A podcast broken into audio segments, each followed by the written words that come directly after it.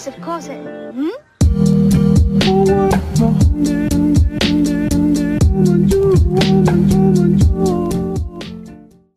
Hello, everyone, and welcome to the first episode of the Michael Mulryan podcast.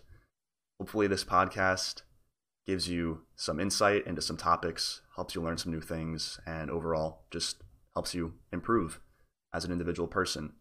And today, our very first guest is Professor, although he's not actually a professor, uh, but I always refer to him as a professor, um, Thaddius Martin, Tad. Just a little background on Tad. He has been teaching for 29 years at different universities, mostly, you know, at universities, colleges, but he has taught people in age ranges from 3 to 65. He's done tutoring, substitution, a little bit of special ed teaching, a lot of different stuff. And he went to Southern Connecticut State University, where he majored in English, and he stayed at Southern Connecticut State University, where he got his master's degree in English teaching. So first things first, I am curious, um, why why why'd you major in English? What was the uh, the the reasoning behind that? It's what I liked. I um, you know I went off to college, uh, did my freshman year, took my basic requirements, um, got into my sophomore year, and they started putting pressure on me to get a major, and uh, you know, I knew that I had done well in my English classes and I had enjoyed them. I liked reading and discussing what I read. And I was never a huge fan of history. Um, I mean, I was interested in history, but reading uh, long historical documents was not my thing. So uh, English seemed like the way to go. And, you know, my English professors, you know, thought that I would do well with it. And they said, yeah, you should major in English. And I said, okay, well, I guess that's what I'm doing. Gotcha. Uh, and at your university back then, like, were there a lot of other English majors, or were you kind of like one of this lone wolves majoring in English? No, there were a lot. Um, it, there was a very different, at, at least among my friends, um, there was a very different approach to university. You know, we we didn't, for the most part, go in uh, thinking about, okay, well, what should I major in? What do I want to do with the rest of my life? Um, it was you know this is university this is what you major in this is what you study and then you might do something different after that um, and i think the difference between your generation and mine is that um, you know at full price per semester for me was $764 um, and in fact, I got a deal because uh, my dad was a professor at the university, and according to the union contract, I could go for ten dollars a semester. So, you know, when you're paying ten dollars a semester, you're not thinking to yourself, "Oh my God, I'm going to have these huge uh, student loans, and I better get a job that makes over sixty-five thousand because if I don't, I'll actually go backwards."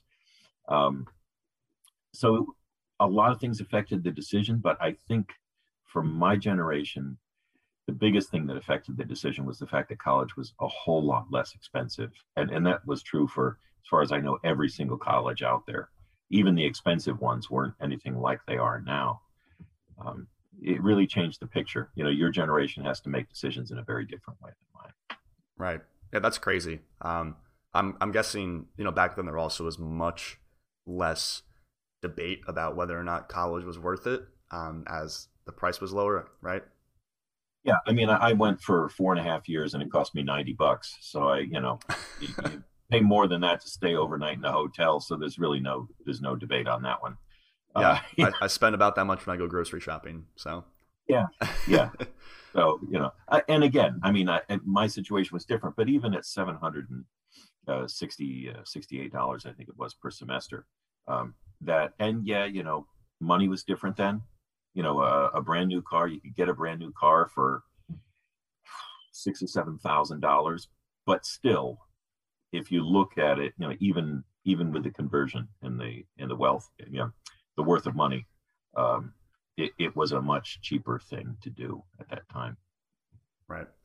And yeah i think the money is the main reason why there's like a popular debate you know is college worth it for people that are you know entering college now um, my mindset has always been you know, you, and it's unfortunate because most 18 year olds, uh, maybe 17 year olds still, like they don't process, at least I believe, they don't process, you know, the monetary like size of going to university. At least I didn't.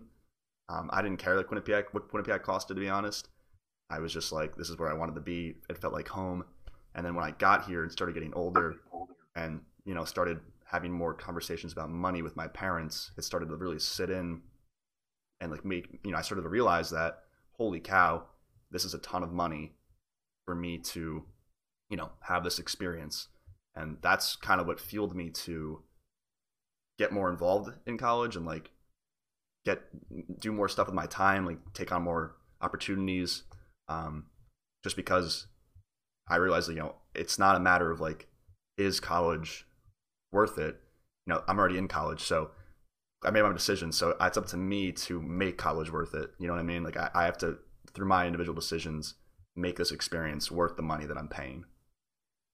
Yeah, that actually, I think, again, you know, for for where you are in history for your generation, that is a that, that makes an awful lot of sense as a as a way to go about it. There was one other thing I wanted to uh, comment on that you mentioned. You talked about your parents, and I think you know parents play a, a role that they didn't necessarily have to play when you know I was younger going to college.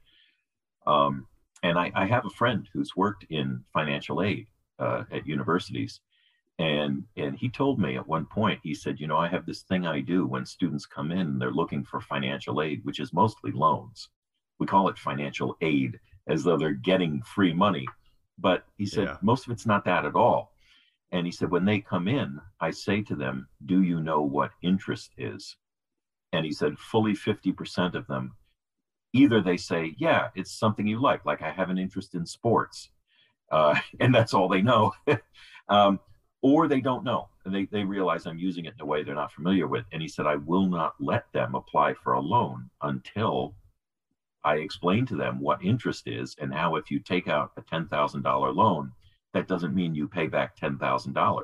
That's not how it works. Yeah. um, you pay back more than $10,000 over a prolonged period of time. Um, so I think, you know, I, I think those kinds of things complicate it a great deal as well. But but like you're saying, you know, it's if you have parents who are willing to sit down and, and talk to you about that kind of stuff, um, you're in a better position because there are a lot of kids who are, you know, just sort of trying to make the best decisions they can. And I don't know of anybody who can make really good long term financial decisions at the age of 17 or 18. Um, you're just not there yet. Um, so it's, you know, if you've got parents who could sit down and be frank with you, you're several steps ahead, I think. Yes, 100%. And I think that's, and I, I do want to talk about kind of like high school and just education system.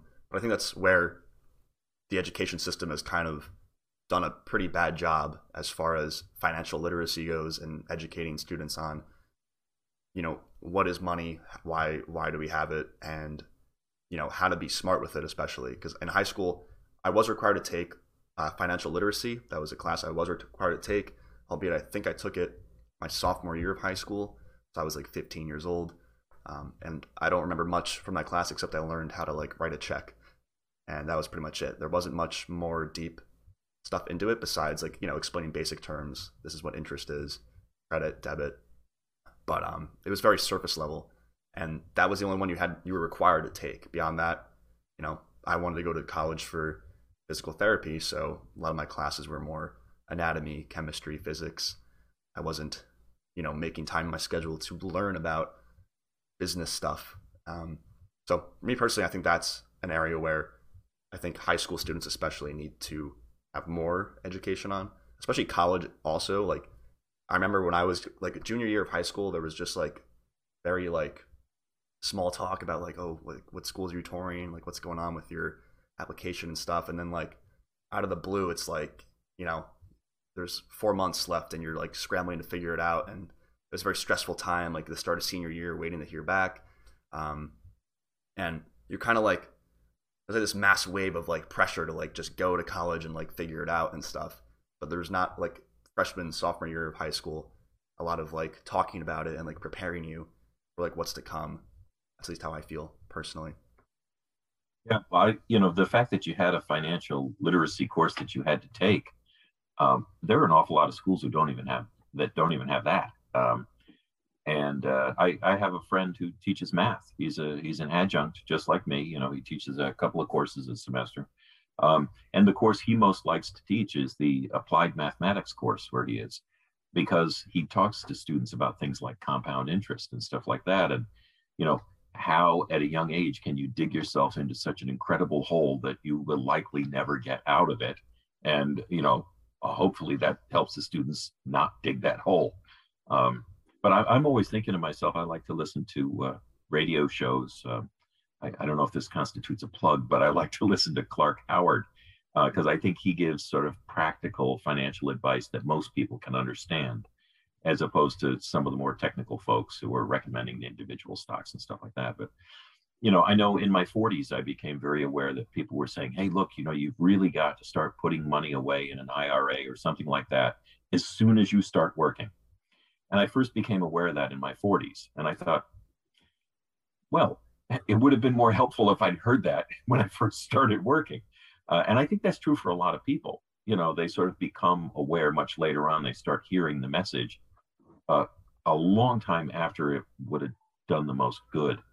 Um, and I do think, I don't know, I education is funny. You know, you, you always have the the division between the people who uh, think that education ought to be as practical as possible, and other people who um, are much more sort of theoretically inclined, um, and they're sort of the purists. Uh, you know, they think about uh, Plato and Socrates and things like that.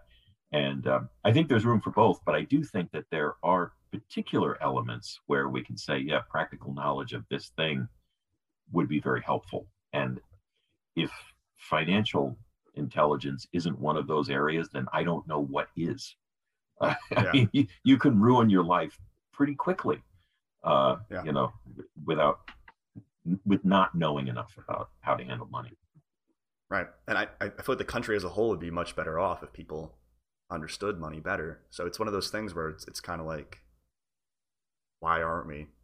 There's I I feel there's no downsides to learning more about it, um, especially because our education system is very even in college, I was surprised about this was the fact that, you know, I went to school, I was in the physical therapy program, yet here I am taking an English class. Like I thought that was interesting.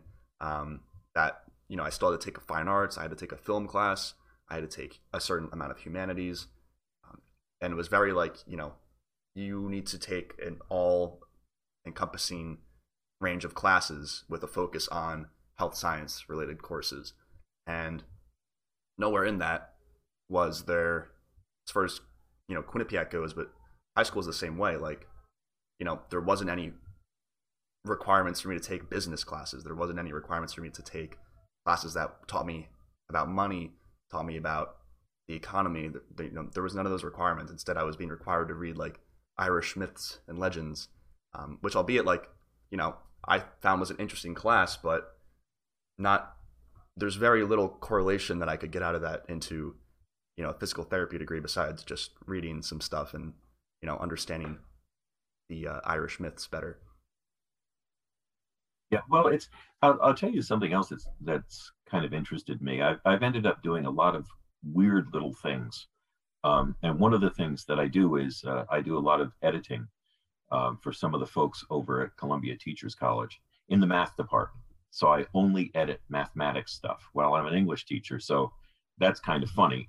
Um, thank goodness it's mathematics education because if it were sort of high level calculus, uh, you know, it would be a foreign language to me. But I, but mathematics education I, I can do.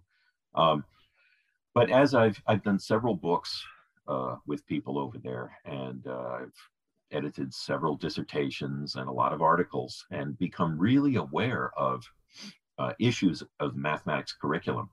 And, um, you know, th- there are these great big fights, as there are in, you know, every, every field. What should be included in the curriculum and what shouldn't, K through 12. And uh, it's interesting to see what people's reasoning is for, you know, what we teach them, when we teach them, and how we teach them. Um, and there are strong arguments for a more theoretical approach because it sort of teaches people to think in a very logical way. I know when I took geometry, for instance, um, it changed the way I thought. It was one of the most important classes I ever took. Um, and somewhat practical because I did some construction, but not hugely practical. Um, but then the, you know, like you say, the other question, it's sort of the practical value of things is is a pretty weighty question too. Um, but it's, I think I notice it more reading about mathematics than English because I'm outside the frame. I'm not a math teacher, and therefore I can kind of see all the things at play, uh, partially because I'm not invested in it. Um, but I'll I'll be interested. I mean, there's certainly a, you know, there's a there's a much there's a big push these days on practicality in education, um, particularly higher ed because of the cost. But I have a feeling that if it's not already exerting influence on K through 12 education, it's going to soon because we can't have a system in which K through 12 is one thing and higher ed is something completely different. It just it, it doesn't make a lot of sense.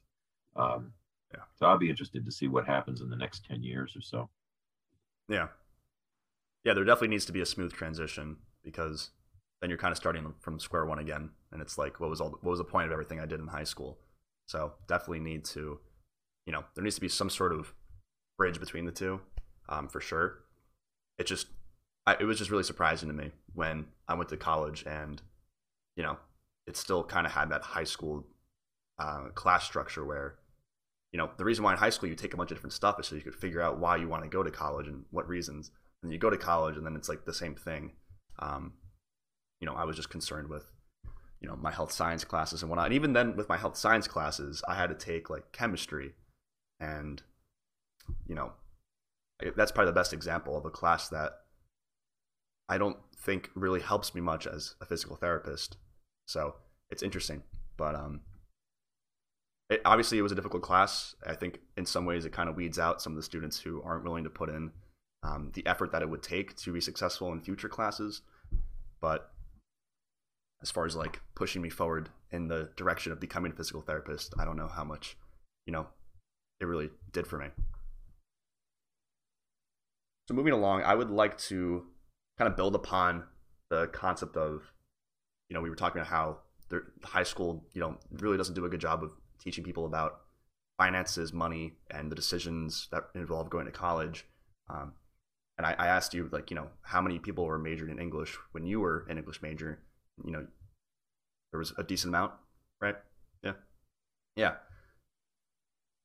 At least from my my experience, I don't know a single English major at Quinnipiac. I don't know a single one. Um, I know one history major, and he's changes changes major uh, like three or four times at his, his time at Quinnipiac. So he, he could be something totally different at this point.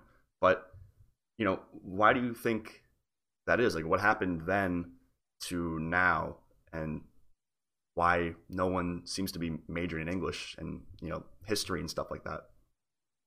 Well, I, I think Quinnipiac is kind of a it's a bad example in one way because Quinnipiac has always had this kind of pre-professional school um, approach.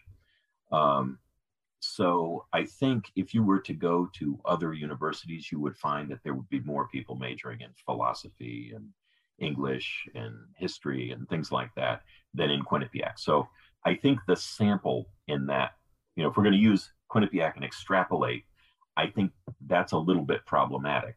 However, um, I wouldn't deny that there are fewer people majoring in English, even at Southern, where I went. Um, and you know, I just I think people are thinking much more practically than they used to be. I the other thing, the other sense that I get is that um, starting with the millennial generation, it became sort of um, common sense knowledge, which doesn't mean it's true. It just means most people think that way. Um, to think that, oh, well, you know, uh, the United States, um, if you were in the 1950s, that was great, you know, because we were on, our star was in the ascendant and all that kind of stuff. But uh, things are going to be much, much harder. Um, and no longer can kids assume they'll make more than their parents made. And you know that that wealth in general would be decreasing and so you have to be much more practical and, and sort of smarter in how you um, prepare yourself and then market yourself. Um, and then all this talk about branding and all that kind of thing that came along with the internet. I, I think that kind of thing changes things. Um, I also think the you know the money issue changes things. that you know the pressure with that comes with student loans, and I know for instance, like I have two sons right now who are going to uh, going to college. One of them's already there. One of them's headed off this fall, uh, and they're going to Southern. And um, they are well, they're not paying. I am paying a whole lot more um, than uh, people did when when I was going to college. The state used to pay about seventy five percent, basically, of uh, student tuition. Used to offset that much. The state doesn't do that anymore, and so the gap between going to a state school and going to a private school is not what it used to be. Um, now they're trying to make uh, community college. I don't know how far along we are with this. I, I should know better than I do, but it's the summer, so I'm banging nails. I'm not uh, I'm not reading the newspaper. Um, but they're talking about making community college free. Um, that may change a few things.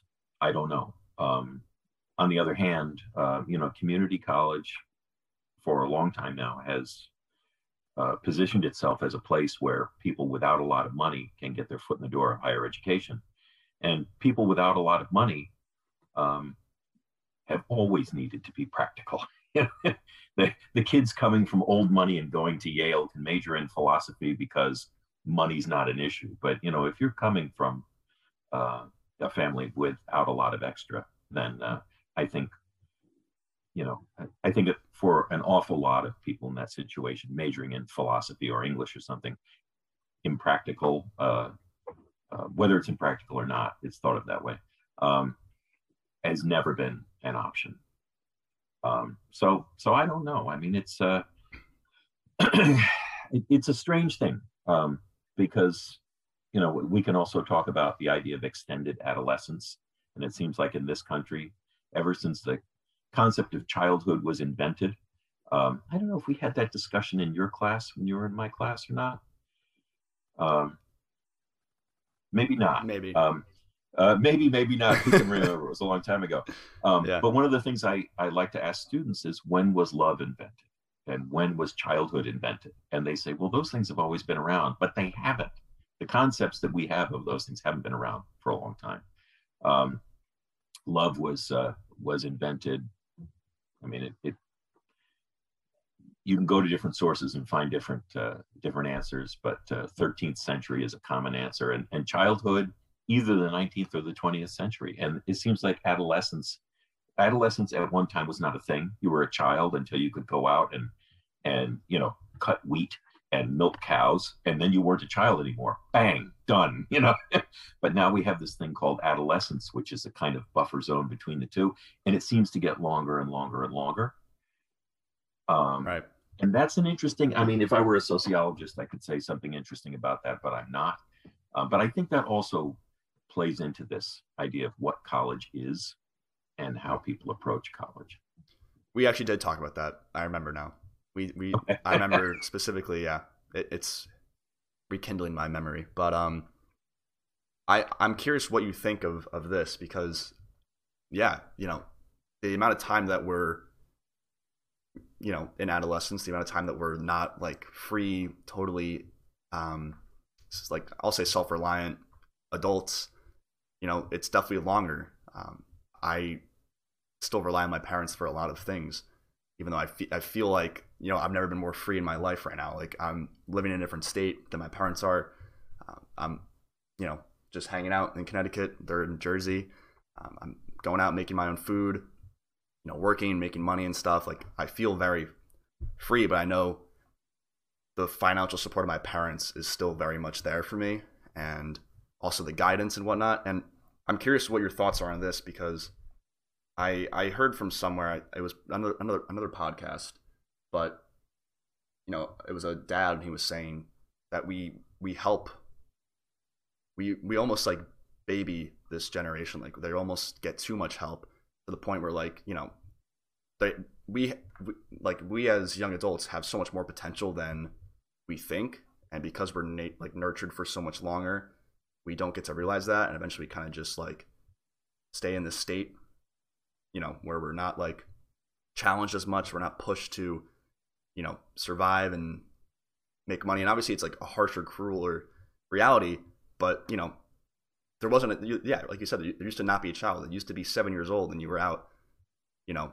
working all day, and you know you had to learn really quick. Like this is what life is, and you have to you had to, you know, get by with that. But nowadays, you know, we have there's like so much systems that in place to help us and to you know make sure we follow the right path the right track and whatnot. Um, but I, I wonder like how much of it is like almost too much help, and then in the other areas there's not enough help. You know, it's it's interesting because I I see these statistics of you know there's increasing usage of antidepressants, um, anti-anxiety medication for young adults, even though this is like the safest generation we've ever lived in. This is like it's almost like we're we're helped and coddled so, so much that um I don't want to say we're soft, but like we almost can't handle the stressors that life is intrinsically going to place on us. So I think like that there's like a weird like I don't think there's enough discussion about that and you know how much help is almost too much help and parents like need to let go more than maybe they're comfortable with and also it's hard when everyone around you is like doing things one way and then you know you might want to do something a different way but if everyone around you is like raising their kids a certain way i'm sure it's hard to say like you know no like this is what's going to work out best because no one really knows. It's a lot of just you know trial and error seeing how things result and then you know moving along with that. What, do you think about that? Well i i think again if i were a sociologist i would have many more interesting things to say about it than i actually do. Yeah. um, I, I think there's also a socioeconomic uh, difference you know right. kids from the suburbs with parents who are comfortable um, that's the parents can do one type of parenting um, that parents who are a paycheck away from being broke can't do. Um, and, uh, you know, it, it, kind of makes me wonder, uh, in a way, if the business leaders of tomorrow aren't going to be the kids growing up with parents who are a paycheck away from being broke because those kids sort of learn to to scramble pretty early. Um, my girlfriend actually grew up in uh, in Bridgeport, um, and uh, her family was a single parent family, and um, she's talked to me an awful lot about sort of because I grew up in Easton, Connecticut, which uh, it's not quite New Canaan, but you know there were a lot of wealthy people there. I mean, my dad was a state employee, and I lived there, and we were one of the poor families. Well, we weren't; it was just a relative thing. But, um, but she's told me an awful lot about how it's very different growing up being poor than it is growing up in a suburb in Connecticut in Fairfield County. So I think, you know, the, the idea of the helicopter parent and helicopter parent is probably an outdated term now, even, you know, that was a that was a term from quite some time ago, but I think it does describe a certain phenomenon pretty well. Um, and you know, on the other hand, I, I think about my sister lives in uh, in Bolivia, and um, I remember listening to something on the radio a little while ago, um, and it was someone saying, you know, if your parents are over, if your children are over a certain age and they're living at home, you have failed as a parent.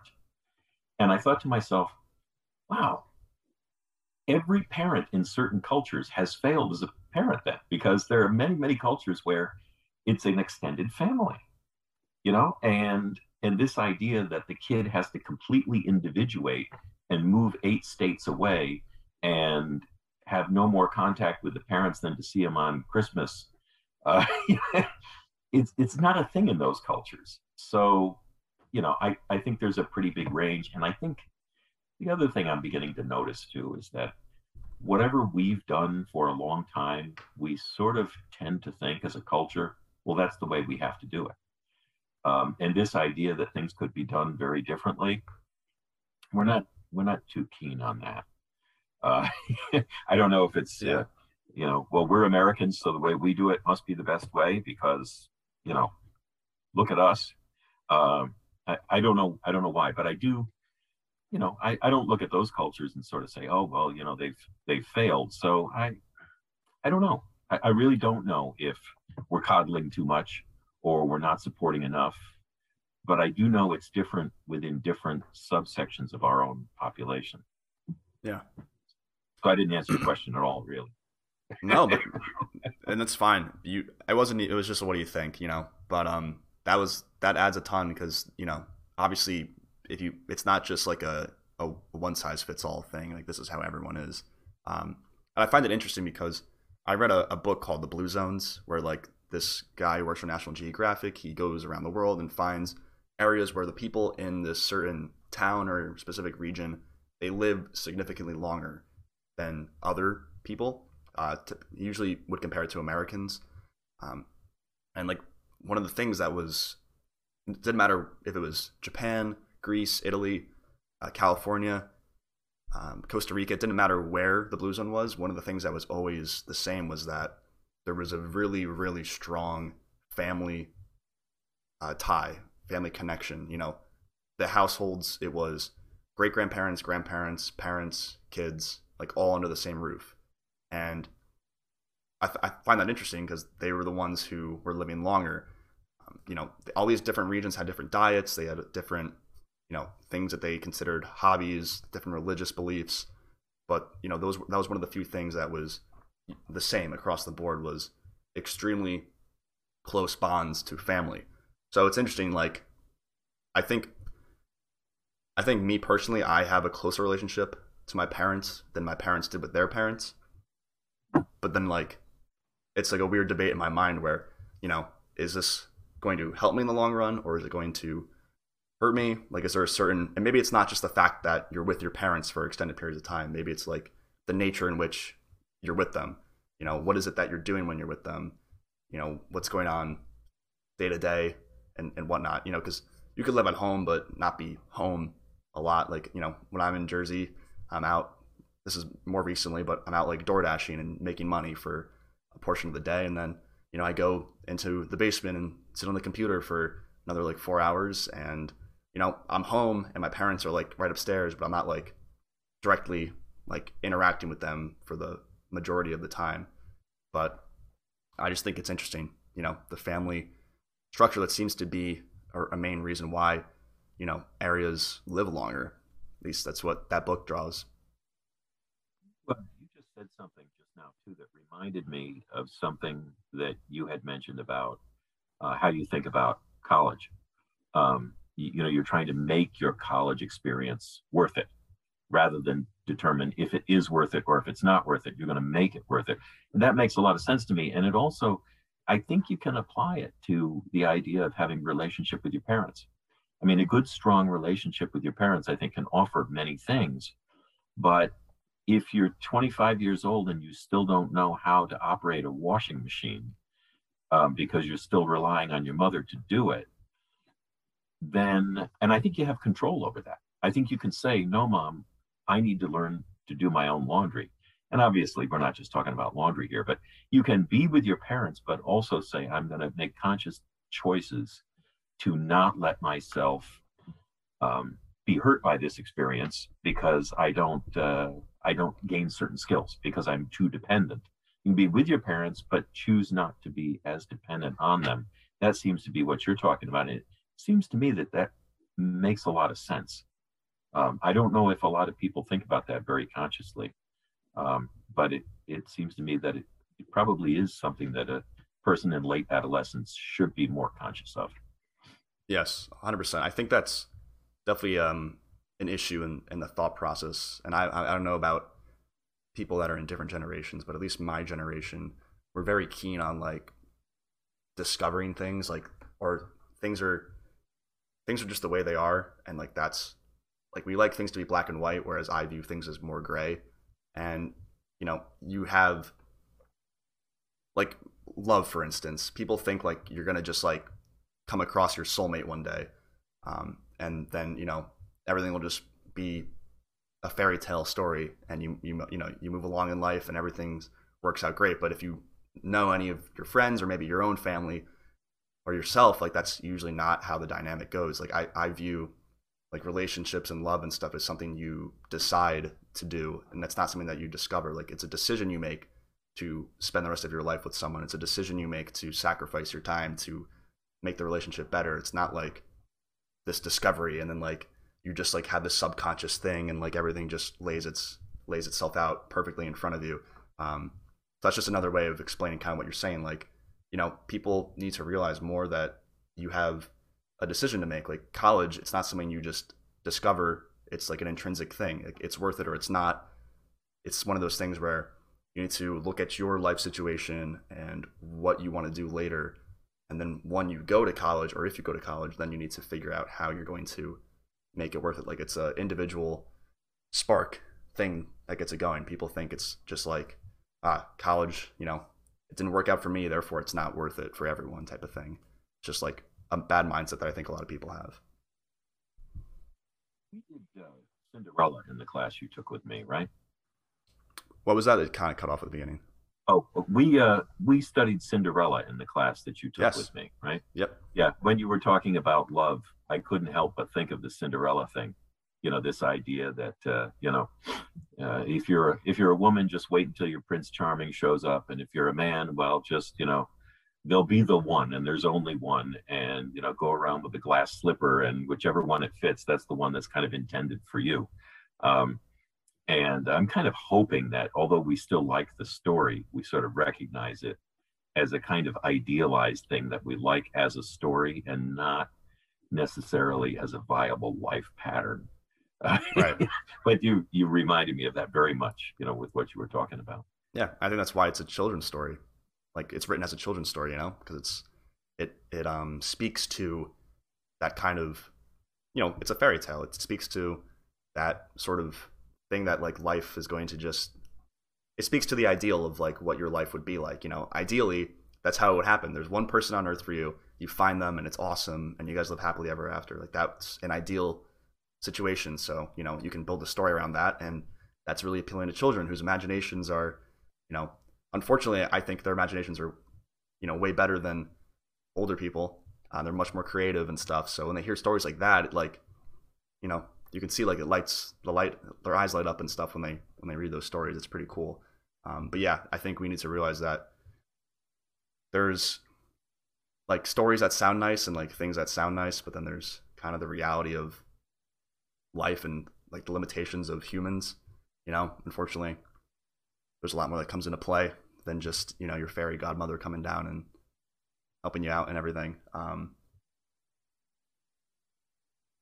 I I'm curious, you know, and again I know Quinnipiac's not the best school to use as an example, but I I just find it interesting that there's not more interest. I think this is also a flaw, least in high school, um, but maybe college also. There's just not like an interest in reading and writing, um, and then in history. I feel like there's just like I, I as far as my friends go, I don't know many people. I feel like there's less people that read books. I feel like there's less people that write in journals. There's less people that want to learn about history and read. Like there's so many amazing books from the past that people can read, but there's such little interest in in doing so. I think a lot of it is just like technology and the age we're at and social stuff and you know it's not really cool to spend your you know Thursday night inside reading a book. Um, so I'm I'm curious, like at least to me, like I feel like that's like if you're able to read, write, and you understand history really well, like those seem like superpowers to me almost. Like if you can articulate what you can what you can think and you can articulate it well in a manner in which people can then you know read it and understand what you mean and then like learn new things like it's like a really important thing and i think it's like one of the core reasons why like civilizations kind of advanced was the ability to write things down the ability to keep records you know? But there's like less of an interest in that i feel like yeah, I don't I don't know if I agree with you completely. Um, Okay. and there are two uh, there are two reasons. Um, one, I think I'm really kind of going in backwards order here, but um, knowing stuff seems to be less impressive these days uh, than it used to be. Um, like for instance, um, I go up and I I spend uh, Friday evenings with my stepdad. Uh, my mom passed away, so I, I go up and spend some time with him once a week, and we watch Jeopardy. And it's very interesting because um, if you watch Jeopardy, all the ads during Jeopardy are for old people things. And it, you know, I'm I'm watching that and I'm saying to myself, huh, you know, like Colonial Penn life insurance to pay for the funeral and you know, all these kinds of things, um, which are of no interest to people in their 20s. And um, and you know, it's true. I mean, if you if you look at the uh, demographic data on Jeopardy, it's older people who watch Jeopardy.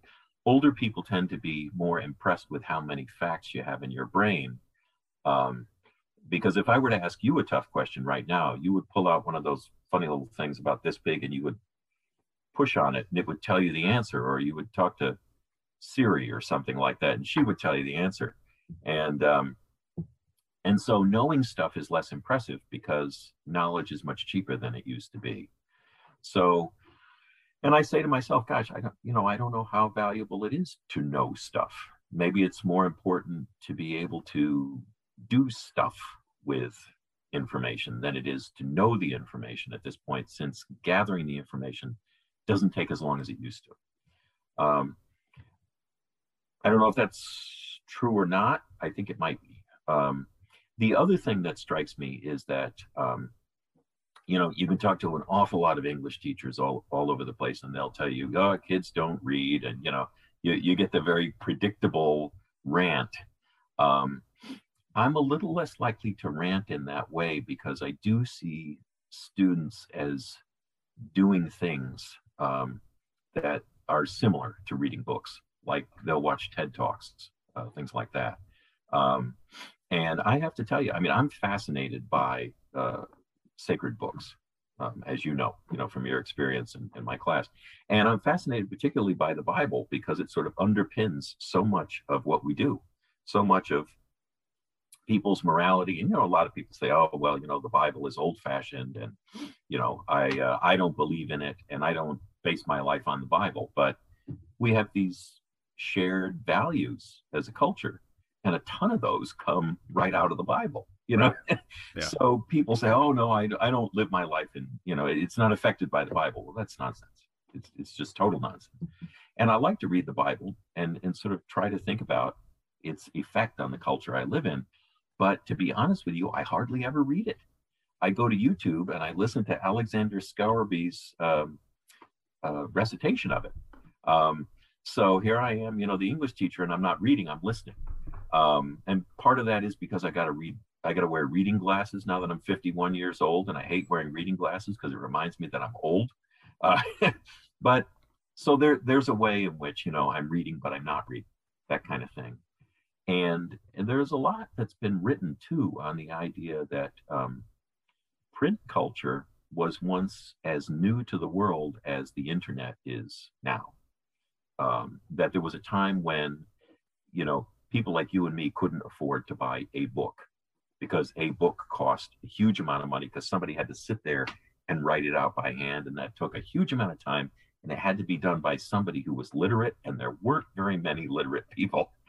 Um, so I don't think I'm quite I'm not like a lot of English teachers, you know, who would say that if you're not reading it, holding it in a book, it doesn't count um, because I do think that, you know, I think watching a good TED talk is is a kind of reading.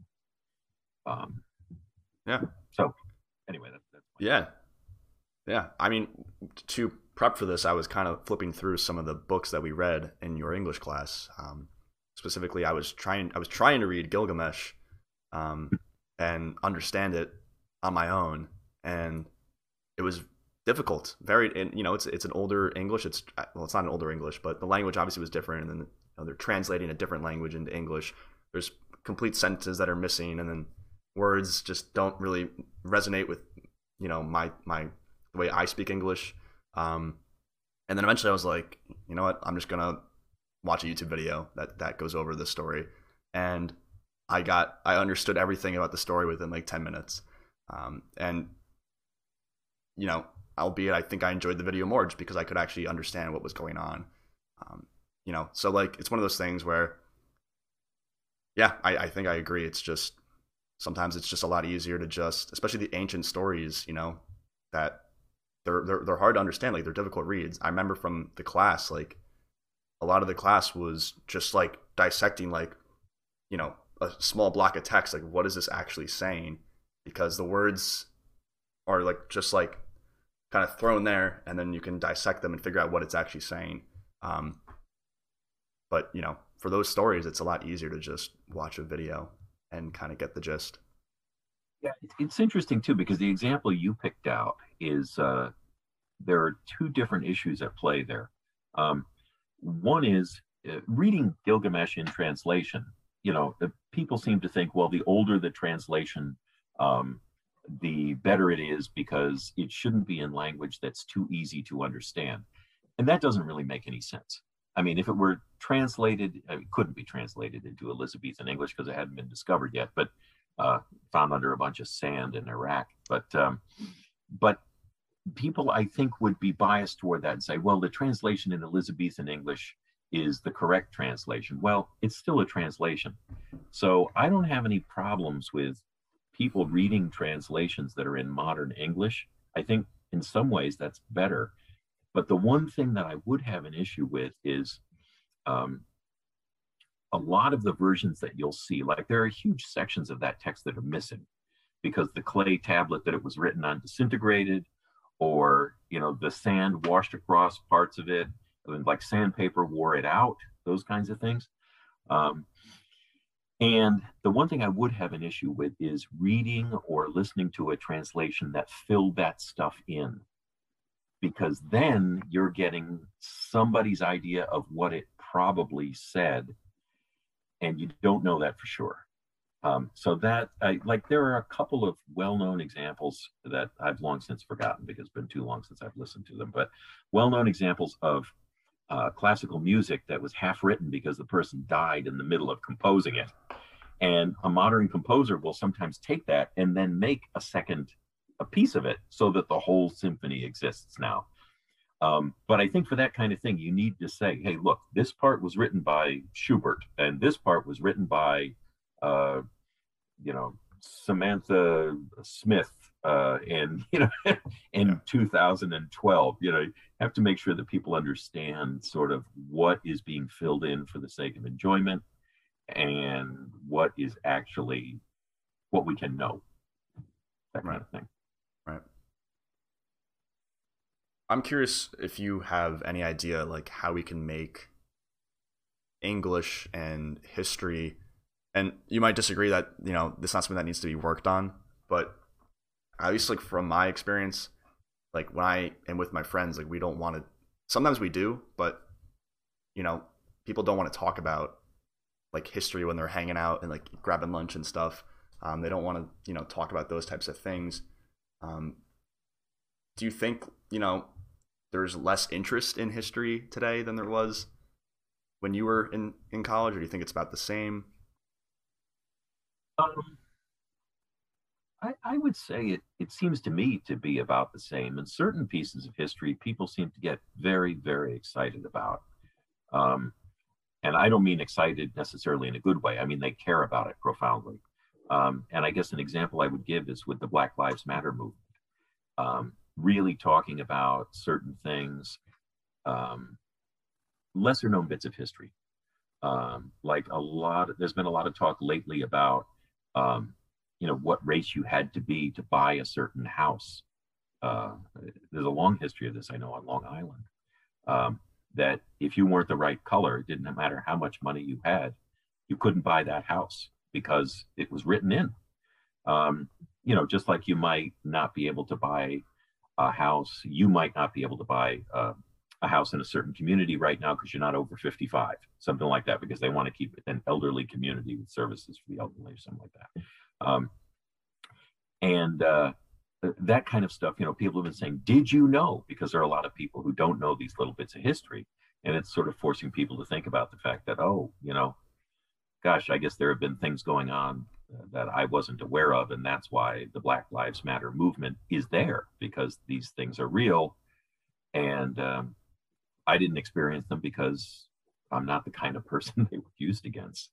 Um, so I do see, you know, especially with that movement, I see a very keen interest in certain parts of history.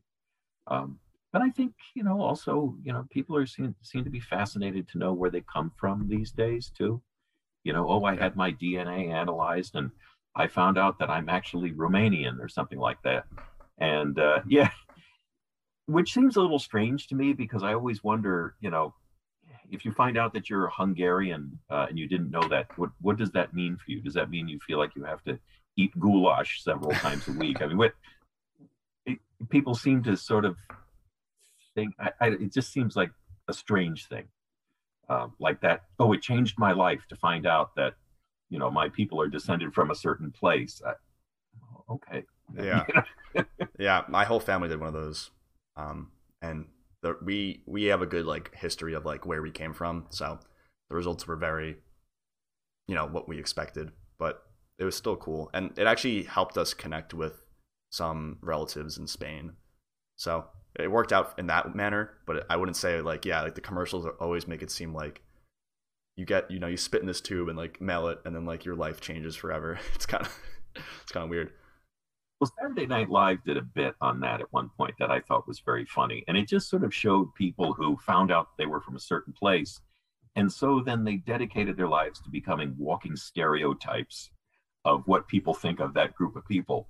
And uh, every once in a while, Saturday Night Live gets it right and sort of points out something, some way in which people are really kind of silly. And I thought at that moment they had pointed out a way in which people can be silly. But you know, getting reunited with relatives. I, I, yeah, that sounds. I could see the value in that. Yeah. Yeah. Yeah. Hundred percent. Um, moving along, you know, I, I kind of want to talk a little bit more about history, but also just like my generation.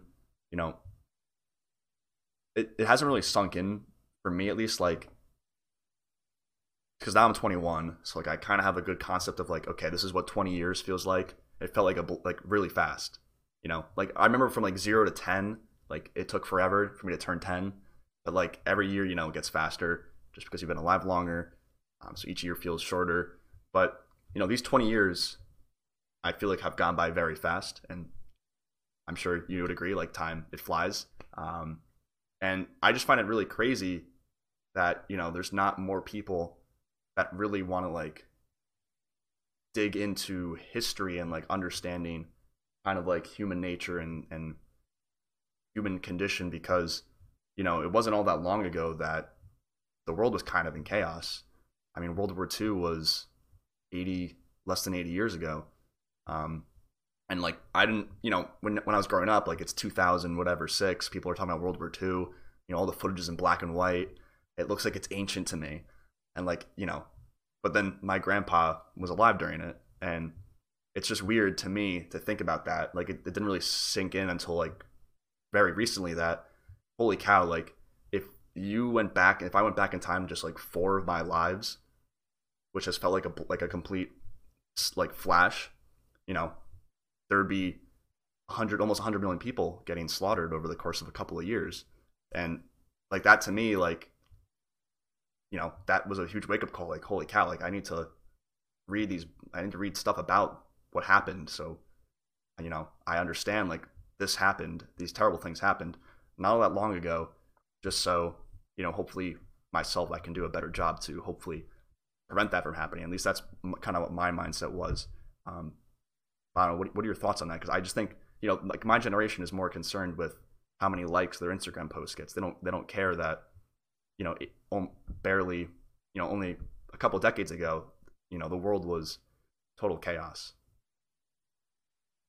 I, I think part of it, you know, part of valuing history is your connection with it. And I, you know, you when you mentioned World War II, you mentioned something that that uh, eerily, you know, it's very much part of my life. Um, my father grew up in uh, East London during World War II, and just about every German bomb that was dropped was dropped on East London because it's where all the factories were. And that's how you how you defeat a country is you you know disrupt their ability to produce war material. Um, and you know his mother had to get him and his brother uh, out into the shelter at night when they heard the uh, the air raid siren and all that kind of stuff. So World War II to me seems like it just happened.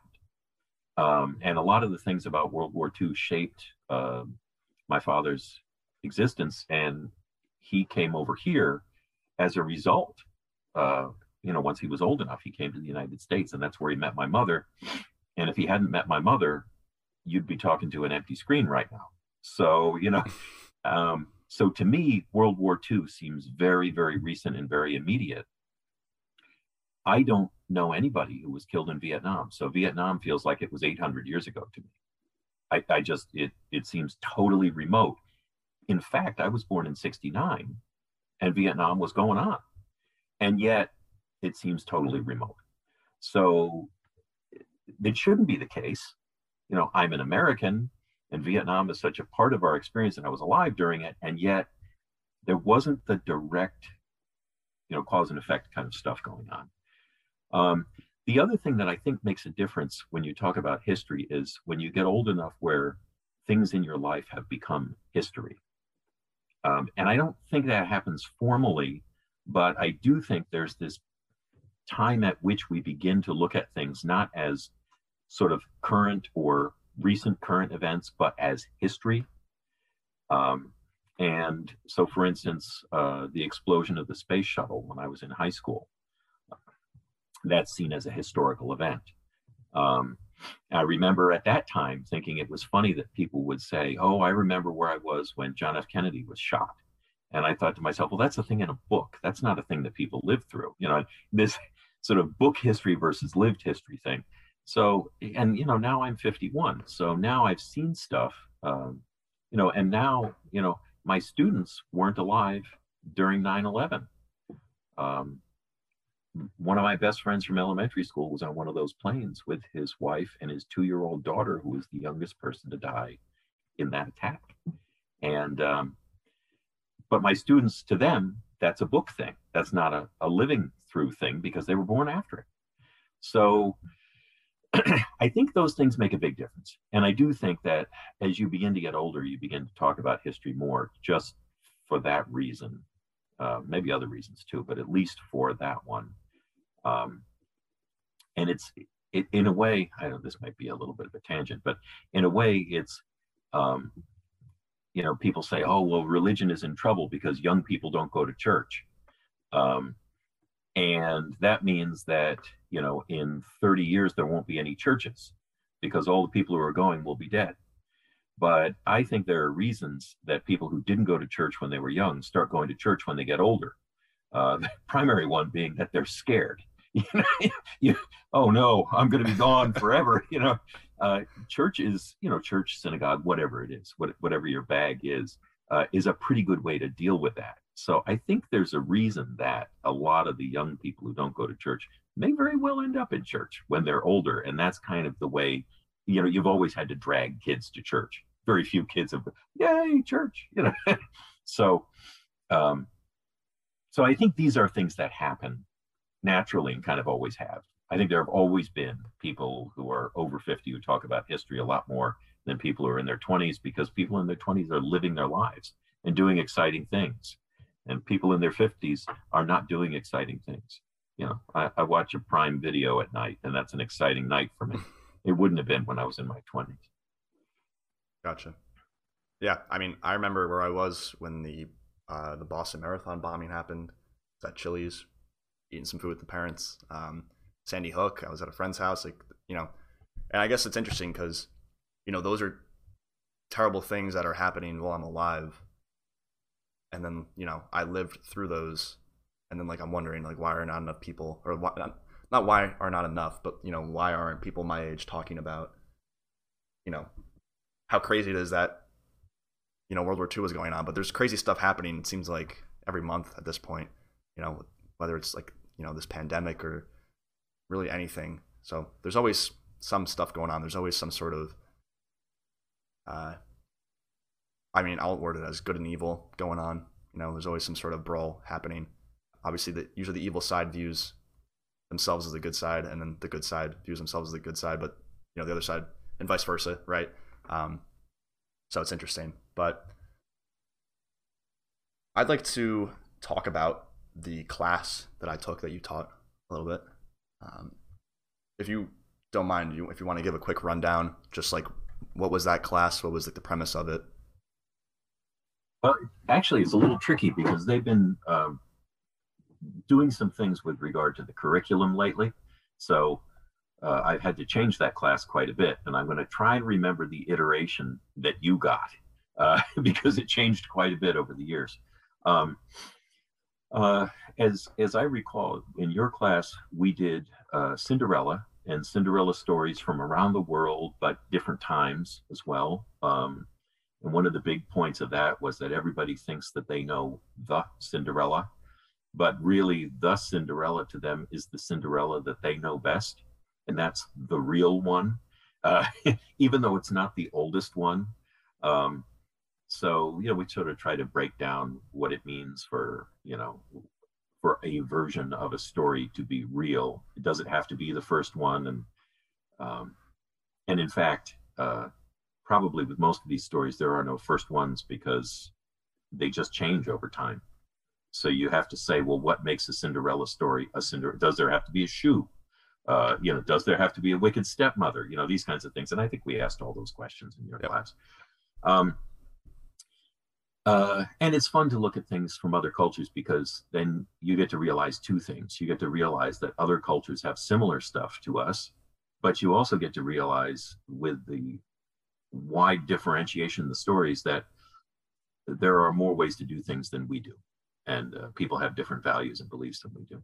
Um, and I always would say to students that, look, we started with Cinderella because if we want to talk about myth uh, and we want to talk about religion, fairy tale is kind of the shallow end of the pool for that. Um, you can watch and see different stories and what people draw from them and values at play and those kinds of things. But there's much less at stake. Um, and I, I, always would have students who would see that, you know, I was requiring them to buy a copy of the Quran and uh, get a Bible, and they'd go, oh, you know, what's this all about? Um, I had one student once tell me that her mother refused to let her buy the copy of the Quran because she her mother thought that the money would go to um, uh, ISIS, um, and it was published by Oxford University Press. And and I told her, I said, look, you know, and I I didn't even say anything to her about it because you know she was she was trying to honor her mother, you know, and uh, what her mother wanted. And I said, well, you, you know, what should we do? And she said, can I look at it online instead? My mother said that would be okay. I said, sure, that's fine. Um, and uh, so anyway, um, so anyway, we started at the shallow end of the pool with with uh, Cinderella, and then we got into mythology and religion, and I didn't feel like having any arguments or causing any um, sort of news stories to go viral about this crazy guy at Quinnipiac. So I didn't draw a distinction between myth and religion. You know, I said, look, these are stories people believe in. Um, I, I, refuse to discuss whether they're right or not and which God is the right one. Uh, we're not going to go there. We're not going to do that. We're just going to look at these stories as important stories for groups of people that shape the way people believe, act, and kind of conceive of the world. And and we did quite a bit of that, you know. And and probably the oldest one we did was Gilgamesh. Um, and but we probably also did. Um, oh my goodness, wow, this is what it is to be 51 years old. Sometimes you want to think of a term and it doesn't come to your mind. Um, the uh, the one with Marduk and Tiamat. Uh, yep. And the creation of the world. That's also from the same area, which is basically Mesopotamia. Um, we uh, we also read uh, big chunks of the Quran. Um, we read the Hebrew Bible. We read the New Testament. We read some of Ovid because that gave us a window into uh, Greek and Roman mythology, um, and a whole bunch of other stuff. I think. I think we read also some pretty scholarly articles on uh, on that stuff as well, yeah. uh, giving us an idea of how you know scholars approach uh, that kind of study. Um, and as I recall, the year you were in, um, we also did a research paper at the end where we looked at a film as um, and and you had to pick a film that uh, you felt was trying to sort of construct a mythology in some way and um, and a lot of movies do that i mean James Bond movies are, are doing that all the time. Tolkien based stuff does that. Um, a lot of students were interested in superhero movies. I had students who did uh, Django Unchained and talked about okay, what what in this is mythic? Uh, you know, what values does it display, and what kind of mythical storylines can I see going on in here? Um, and I guess that goes back to something we were talking about earlier, which is the idea of the practical versus the theoretical. Um, you know, a lot of what we talked about in the class was theoretical. You know, you don't have a lot of worshipers of Marduk or Tiamat anymore. Um, but, you know, we ended up by looking at this sort of creation of a mythology using media in our culture. And I think a lot of people would see that as much more uh, practical uh, than looking at several thousand year old creation stories from a culture that is now pretty well gone. Um, so, I mean, I, I guess that's it. I guess that that yeah. was what we did. Is that yes? Does that seem to summarize it pretty well to you? Oh yeah, very well, very well. I and I, I wrote my my final the research paper on Lord of the Rings. Um, yeah, but um, you know the interesting thing about your class and like you, you kind of touched on this was like I really well, first things first I growing up I hated English class. I hated English. I never enjoyed it. I never thought I had a good professor or a teacher. Um, I I didn't like it. And in high school, it was like you know they give you like the vocab book, and they'd say like you know memorize these twenty words, and then you'd have to write it down. And then like at the end of the, you know, you do like four of those, and then they'd give you like a big one with hundred words, and you had to know all of them. It was like stuff like that, and I was like, really like this is. I just didn't like it. I didn't view it as something enjoyable. Like I more enjoyed just like having discussions about books. And I didn't like it when English didn't do anything else besides that. Like I liked it when we read something and we just talked about it, which there was a, a fair bit of that. But generally, like I did not like any English classes. And then when I had your English class, that that totally changed. And you know, like I'm a tour guide at, at Quinnipiac. I give tours and stuff, as you know. And you know, students ask me like, "What what's been your favorite class that you've taken?" I, I say it's yours and yeah yeah and it's it's and it's because i guess the class and the way you went about teaching it it made me not only like enjoy a, a class that i had previously totally hated but it also made me you know appreciate and understand other people's beliefs and cultures without challenging my own values at the same time um, it was very well structured in that manner where me being Catholic and Christian, you know, I could go into that class and come out honestly more Catholic and Christian in my in my opinion because I understood other people, I could relate to them better. Therefore, I could, you know, be a better person and and at the same time like there's some sort of common ground where I can I can relate to more people. And I view that as a, a Christian Catholic thing being able to, despite it doesn't matter, you know, you're rich, poor, what you look like, what color you are, um, what you believe in, you know, we can all kind of get along. That's at least what I view it as. So, you know, your class was was great in that way, and then on top of that, you know, I I, I describe as a pretty unique professor teacher, and the and the manner in which you teach because you'd always walk in with your Hawaiian shirt, you know, you'd play music at the start of class, yeah. Um, you had a very unique teaching style, um, and I'm I'm curious, you know, where that stemmed from because most most professors, most teachers, it's kind of like very, you know, I don't want to say authoritative, but it's very like, kind of is like that. You know, you're there, they write things on the board, they talk to you, you take notes, you walk out of the class. Whereas yours was much more of discussion based, you know, asking questions, and you had this like casual approach, but yet I still feel like I learned, you know, immense stuff. So, you know, where did that kind of come from, that teaching style? Uh, probably came from the people I enjoyed learning from uh, in college. Um, of course, to contradict myself, I learned really well in lectures in college. So uh, but but I know that I also enjoyed classes in which there was a lot of back and forth, and particularly when I went on to get a master's degree. You know, you really, um, you know, there's there's less lecturing at you when you're a master master's student. Um, but I uh, I just like to engage students. You know, if um, if my students aren't engaged, then I'm not really enjoying the experience very much. And uh, you know, if you're doing it on an adjunct basis, um, you're not you're not getting rich doing it. So you better have some other reasons for doing it. Uh, and um, it, it's fun for me. I guess I've always enjoyed violating social norms. Um, so a couple of years ago, uh, we were doing a, a, unit on camp in uh, my English uh, 101 class. And um, we began by reading Susan Sontag's Notes on Camp and you know talking about what students had seen that they would say was campy or kitschy what's the difference between camp and kitsch all this kind of stuff.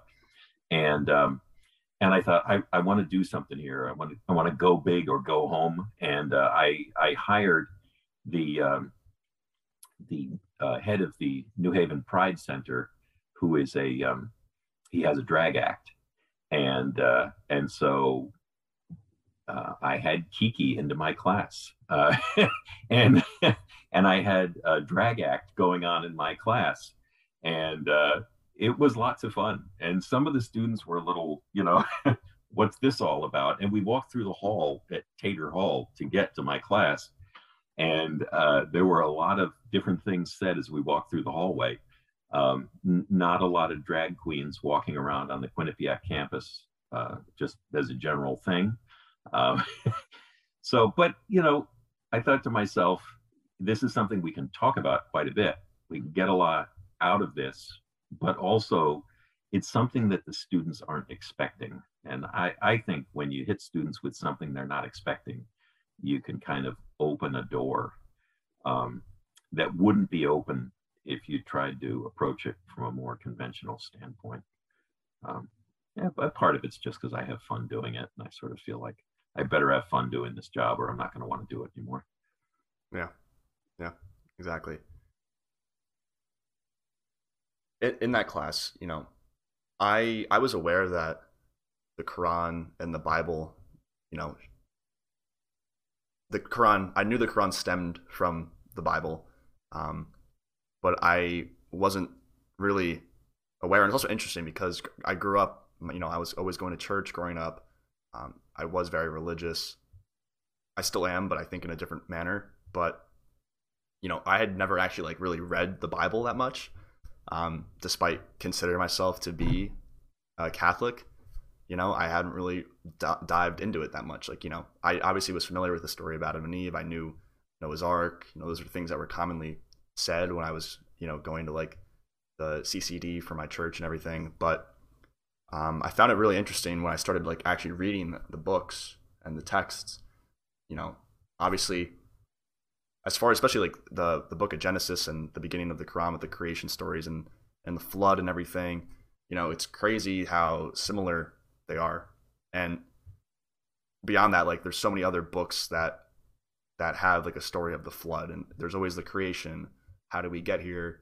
Then there's like always this disastrous flood um, and there's destruction and and whatnot. Like there, that seems to be like this common thing across each, um, and you know a lot of the values that I think the the Quran, the Torah, Bible, like they all teach very similar values and very similar ways to go about your life. But obviously, when you look at it from an external view of the execution of it, you know, there people think of Islam and Christianity as very different, you know, almost like polar opposites. And I, I can understand that, you know, eh, whether it's the way one faith dresses and the way another one goes about something, you know. But as far as the root texts go, very similar. And it's interesting to me why there's like there's so much I feel like unnecessary tension between different faiths and whatnot when you know you can track it back like quran bible old testament and then before that you know there's zoroastrian stuff going on that seems to have roots in a lot of this stuff. So it's interesting to me why there's so much like there's like all this modern day like uh i guess kind of tension with with groups and stuff whereas like the texts and everything seem to all be rooted in some commonality I think there's something to be said for the idea that uh, sort of the closer we are to one another, uh, the more able we are to start fights over things that are kind of small scale.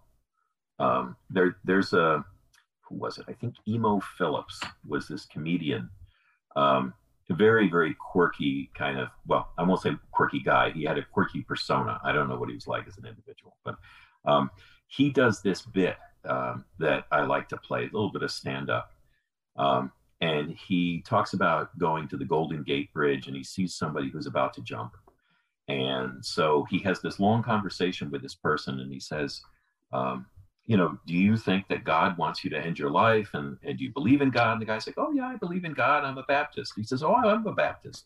And he goes, he says, well, what kind of Baptist? Northern Baptist or Southern Baptist? And he goes through all these sort of divisions. And it turns out the guy is identical to him. And he says, and then and then I asked him, oh, are you, uh, you know, uh, Northern Baptist, this, that, the other thing, uh, Council of 1850 uh, or Council of 1871? And he said, Council of 1871. So I pushed him off the bridge and said, die, heretic.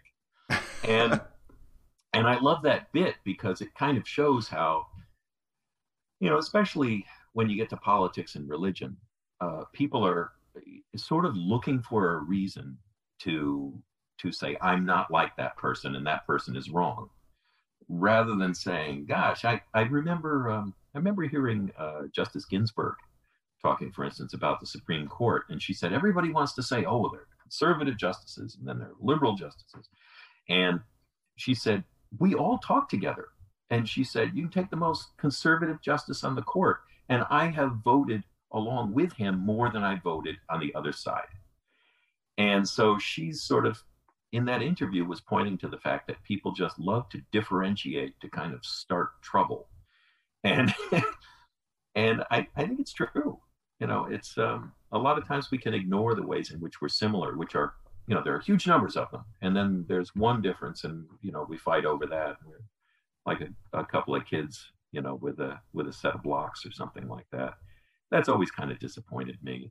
Yeah. You know, Campbell, who we watched uh, in his interview, he says, "Look, it's," he calls it getting caught up in the metaphor, and uh, he says that uh, you know, if, if we sort of look to the metaphor as a vehicle for understanding rather than something we can look at and sort of spawn very rigid dogma to create an us and them, then we do a little bit better spiritually. Um, and I, I've kind of always felt that to be the case. And I, you know, people who are very religious um, probably wouldn't agree with me, but that's okay. With lots of people yeah. who don't agree with me. Mm-hmm. Um, are you familiar at all with, with Jordan Peterson? Uh, um, why is that name sounding familiar? He's like a, he's a clinical psychologist. He's been on like a lot of news stations. He does his own podcast. He has books. He's like he's like famous for saying to clean your room before you like criticize the world and stuff. okay. Yeah. Um, but yeah. I was I was gonna bring up, you know, in his book, uh, Twelve Rules for Life, he talks about how people like, you know, there's a constant. Um, it's a, he, he he uses the, the yin and yang symbol to describe it, but there's chaos, there's order, and then at any one time they could flip flop, and like the order could turn into total chaos, and the chaos could turn into order and people like to have order like they like things to be neat and orderly and he uses the word predictable. Like when things are predictable you feel safe you feel comfortable.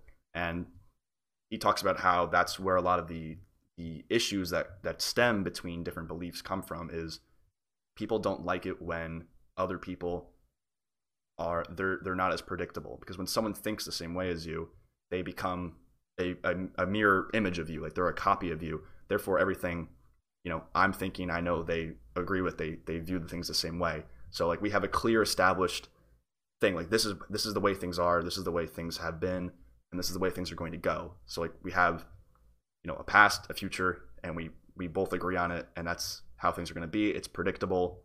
But then when you have someone come in and say, "Oh no no no," you know, you th- things are, would be better if they were like this, or you know, the past actually wasn't like that. This is what actually happened. You know, now the the reality I've crafted in my head is no longer a predictable thing. It's more chaotic. There's more variables to it. there's more randomness to it and we don't we don't like that we we we like things to be predictable and he thinks that's that's what he kind of talks about is like a lot of wars and stuff that result from just different ideologies it's not because necessarily like i hate you and you hate me it's more so i want to fight to make sure that what i view is as predictable stays predictable and like the way that we think together like they're fighting more so to keep these same idea alive that they all agree on. And the other side is fighting to keep their same idea that they all agree on and not lose that that sense of comfort, that sense of order. He talks about that, and I think that is like a different way of looking at it, but also like a really cool kind of concept. Uh, one of the definitions of myth that we looked at in the class that uh, you were in was from Michael Shermer, who is a sort of very popular skeptic and he his definition of myth relied on a term that has a lot to do with what you were just talking about. Um, the term that he used was cognitive dissonance. We want to avoid cognitive dissonance, and myths help us do that. Um, you just yeah. made me think of that. Yeah, yeah. I mean, for sure. And I I find the Bible and you know a lot of the religious texts really interesting because you know like in society we have you know laws there's rules but they're kind of like in these really like boring document forms right where it's just like you know if you do this it's first degree murder here's what the sentences are and like you run down the list and it's all like hundreds of pages of stuff legal jargon and whatnot but you know the, the religious texts kind of do the same thing but they put it into storytelling mode or into this kind of form of yeah it's storytelling but in the manner in that it also delivers like how you should live your life and like what's the best way to go about your existence and stuff. So I've always found that to be really interesting because like the Bible at the end of the day, you know, based off what I've read in it, it seems to be telling stories that when you decipher them and kind of pick them apart, you know, that's where the the, the lessons of life come from is like, you know, like Cain and Abel, like what happens when you know you kill your, your brother you know and you get god punishes you bad things happen. So you know you can take from that pretty easily. I probably shouldn't kill anyone because especially someone that is close to me um, as then my life will not be the best for the for the rest of it. So i kind of like kind of how those stories go about it um, and i wonder like if there's any way our modern day society could benefit from kind of that same model you know, or is it like an outdated thing? Because now everything's just like lists of rules, you know, in a document. Well, I mean, it's interesting because uh, you're talking about two different um, two different functions of a text. Um, the the way laws are written uh, makes them much more uh, useful um, for administering justice. And I mean, it's fascinating to me. I'm, I'm not Jewish, but I'm fascinated by uh, Jewish history, Jewish culture, and you know this idea that you have, you know, in, in Orthodox communities, um, the rabbi is is the judge, basically. You know, people go and they say, "Hey, look, we have this problem. This is the way it's happened," and and he goes to uh, one of a couple of sources and says, "Well, here's something relevant," but he has to interpret it. You know, and, and if you're trying to, I mean, suppose you're Judge Mike uh, you know, and, and you're in your courtroom and there's a brother who's murdered another brother and you're trying to decide what the appropriate punishment should be, it's much easier to do it if you're reading a law that says, the, you know, it, it can be this number of years to this number of years and this term fits if the following, if it's premeditated, if it's, you know, this kind of thing. It's a lot easier than taking it from a story because a story isn't prescriptive in that way. Um, but you're right that the story is a lot more compelling. Uh, it's a lot more entertaining and it's you know you, are going to get a lot more people reading it. Um, so i mean it, it, would seem to me that a lot of children's books um, fulfill that kind of function in terms of because you have to know the law to obey it and you know that's kind of one of the functions of parents and schools is to tell kids well you know in our culture this is acceptable this is not acceptable um, and some of those things are pretty true for most cultures. Not too many cultures that say, you know, should go around and kill people if they irritate you, uh, you know, things like that. But some of the finer points um, seem more rooted in history and seem a little less sort of universally moral, I guess you would say. So I do think, you know, that a lot of the movies that kids watch, a lot of the books that they have read to them or that they read themselves, one of the functions of them is to take this sort of legal stuff that nobody really wants to read just for fun um, and put it into a format where the person can understand, oh, okay, uh, that's frowned upon for some reason. Um, and it's fascinating to me. I was just talking to somebody last night about how uh, we talk to children about sexual behavior, you know, and what's acceptable in sexual behavior and what's not. And and the key there is always when do you tell them? Um, but that's, you know, we we do a lot of that stuff through either telling them directly or through stories and things like that because they listen better. Right. Yeah. So I think it's still going on. Yeah. Yeah, for sure. And I, I'm always, you know, when I read, especially like the story of Adam and Eve, you know, I'm always like curious, like why, why did, why did they decide to do this? And we talked about this in the class a little bit, like, you know, why did Adam, you know, react this, way? And then like, why, why was it, why did the devil, why did the snake in the garden, you know, tempt Eve and not Adam? Like those types of questions. Like those are the things that I find super interesting. I think those are the questions that explain, at least back then, how they viewed like, um, I guess like the the nature of man and woman and and things like that. Just because it's, I find it interesting. Like you know, I feel like everything written there is written for a reason. Like they must have, there must have been a reason why, you know, the the snake went to Eve and not Adam. And like those are questions that I think are awesome and fun to discuss. Um, you know.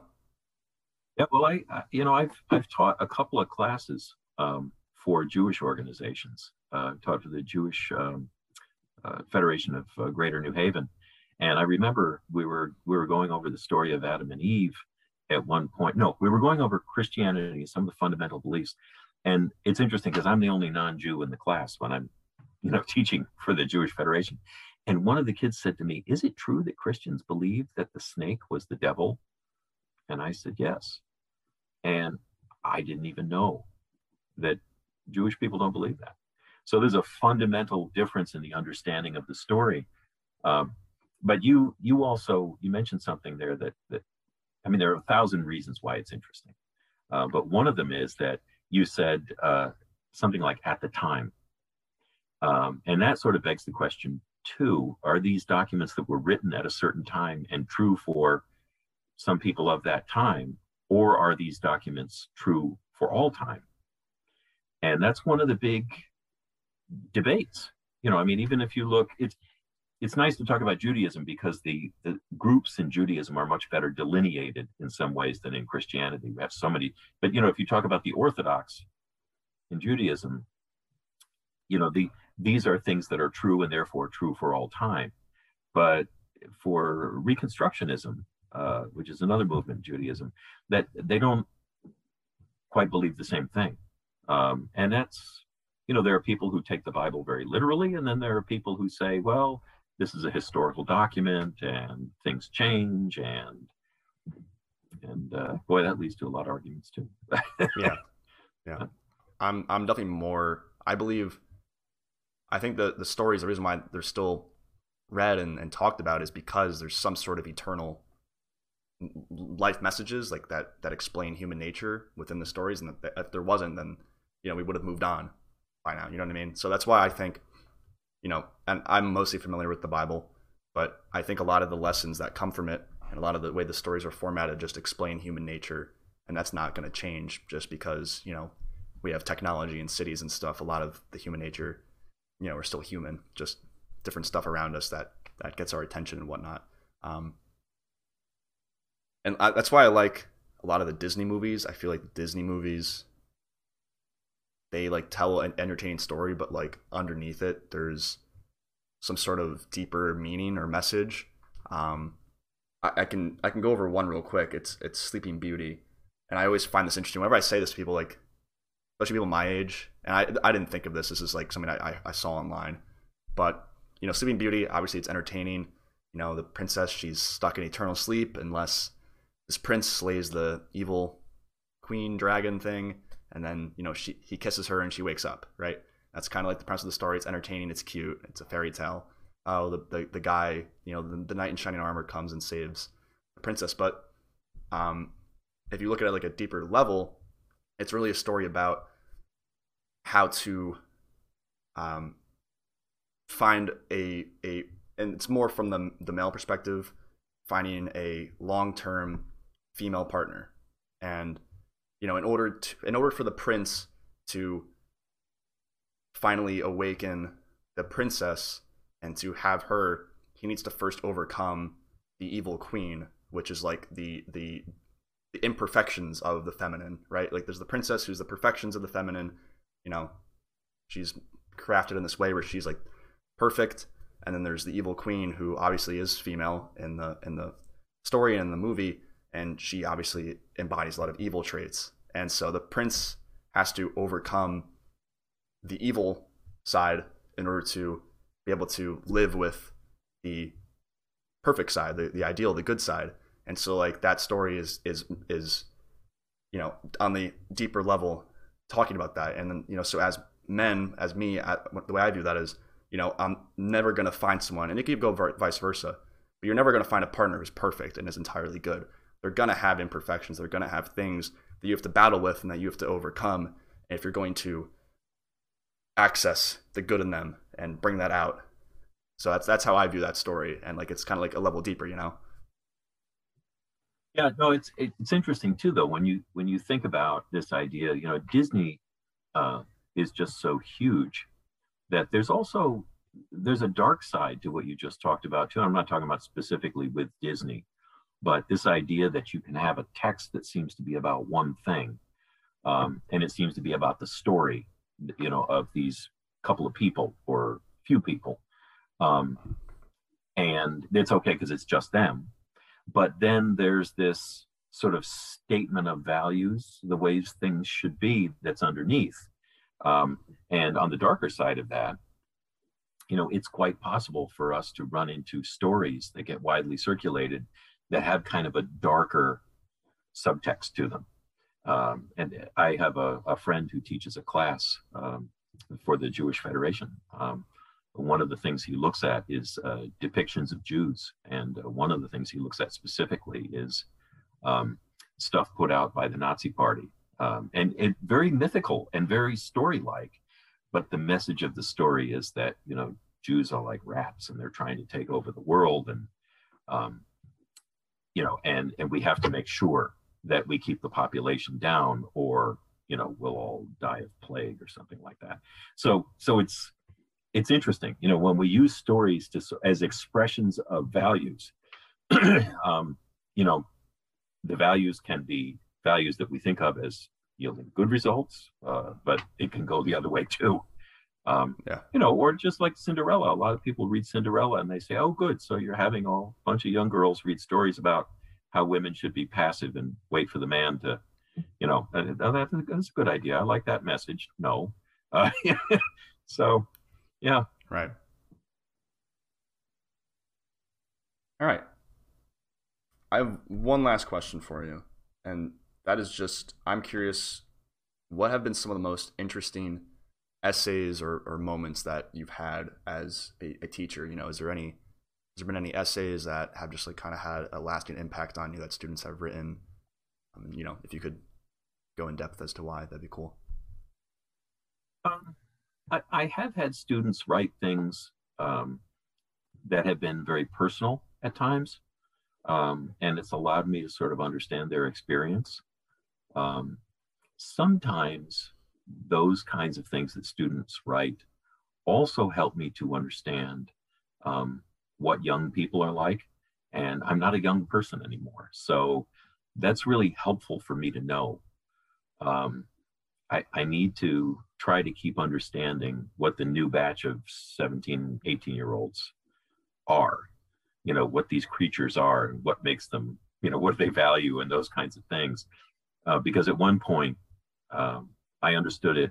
I was in a position to understand it much better than I am now.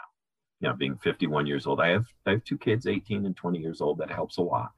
Um, but I have to keep listening uh, and so so I value those kinds of things. Um, you know, it's I've read so many student papers that you know oh actually no I, I, will tell you there's one student who wrote something to me at one time and i've been thinking about it ever since um, i was teaching high school and this young man uh, i i let the students write whatever they wanted uh, as an essay and, and, he wrote a personal essay and he talked about um, being black in a school um, that tracked very heavily and he was the only student of color in the class that he was in. And he talked about how he spoke to his mother about it. And his mother said, You know, you're doing what you need to do. You're in the advanced class, and this is the situation, and you can be in the advanced class or not. Um, but if you are, you're preparing yourself better. Uh, and the school at that time, unfortunately, that meant he was with people unlike him. Uh, that was the fact of it. And so he um, he went through that experience, and then years later, I saw him again uh, when I was teaching college. And but by that time, I noticed he was always off on his own. And um, the essay ended with, uh, you know, I, am going to do this because I think it'll lead to a better life later on. Um, but then the last time I heard about him, uh, he had killed himself.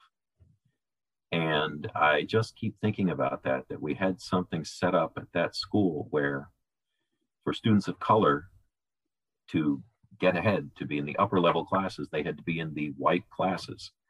Uh, there's been a lot of change uh, in Connecticut public schools since then. But this kid had to make that choice and it alienated him terribly um, to the point where, I mean, I don't know if that's ultimately the reason that he killed himself or not. I, I can't know that.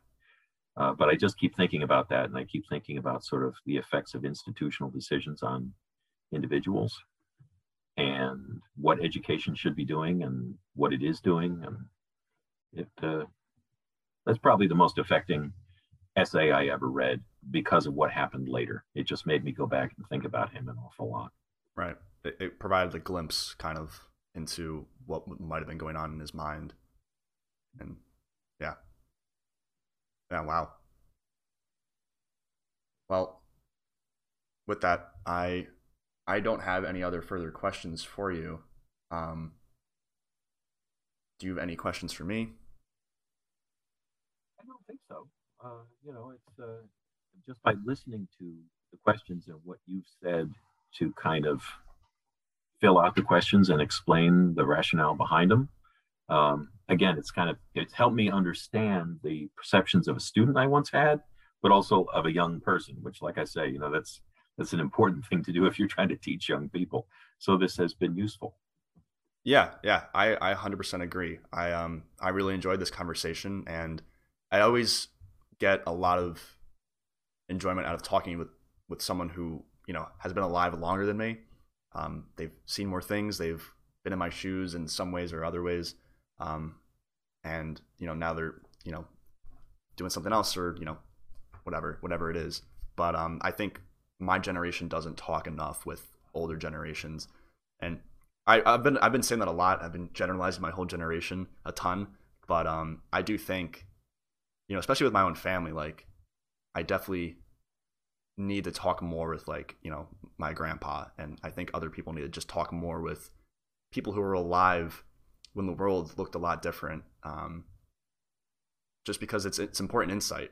You know, history does repeat itself. It seems, unfortunately, with with the with the bad things. Um, you know, I I always thought, you know, we would.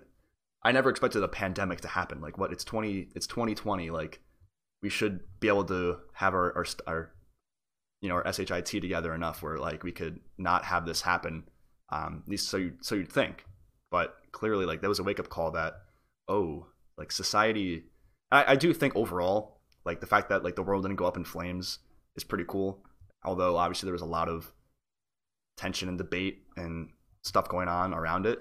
But i mean it was definitely a wake up call that you know society yeah it's it's pretty it's overall it's pretty peaceful. Things seem like they're pretty good compared to the past 100 years but still a lot of progress that needs to happen.